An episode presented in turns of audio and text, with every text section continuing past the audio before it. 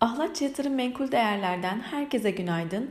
Dün piyasalarda olası bir alternatif finansal enstrümana yönelik söylentilerin etkisiyle dalgalı bir seyir izleyen kur 15.68 seviyelerine kadar geri çekildi. Kabine toplantısının ardından Cumhurbaşkanı Erdoğan tarafından yapılan açıklamalarda bu yönde herhangi bir açıklamanın gelmemiş olması kuru tekrardan 15.98 seviyelerine taşımış durumda. Bugün yurt içinde veri akışı sınırlı. Kurda 15.98 seviyesi kritik. Bu seviye üzerinde 16 direncinin geçilmesi durumunda 16.40 seviyeleri gündeme gelebilir. Euro TL tarafında ise 17.05 seviyelerinden işlem gördüğünü söyleyebiliriz.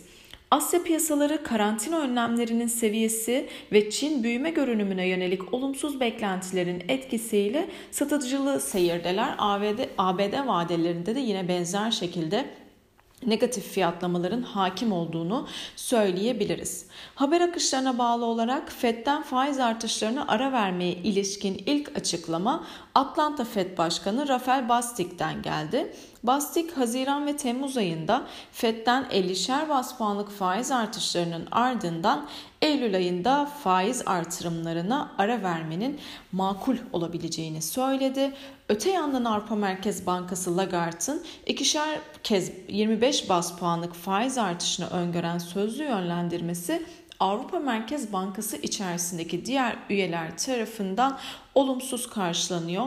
Tek seferde 50 bas puanlık bir faiz artışı öngörmeyen Lagarde'ın yönlendirmesine karşın bazı üyelerin daha şahin olunması yönünde görüşleri mevcut.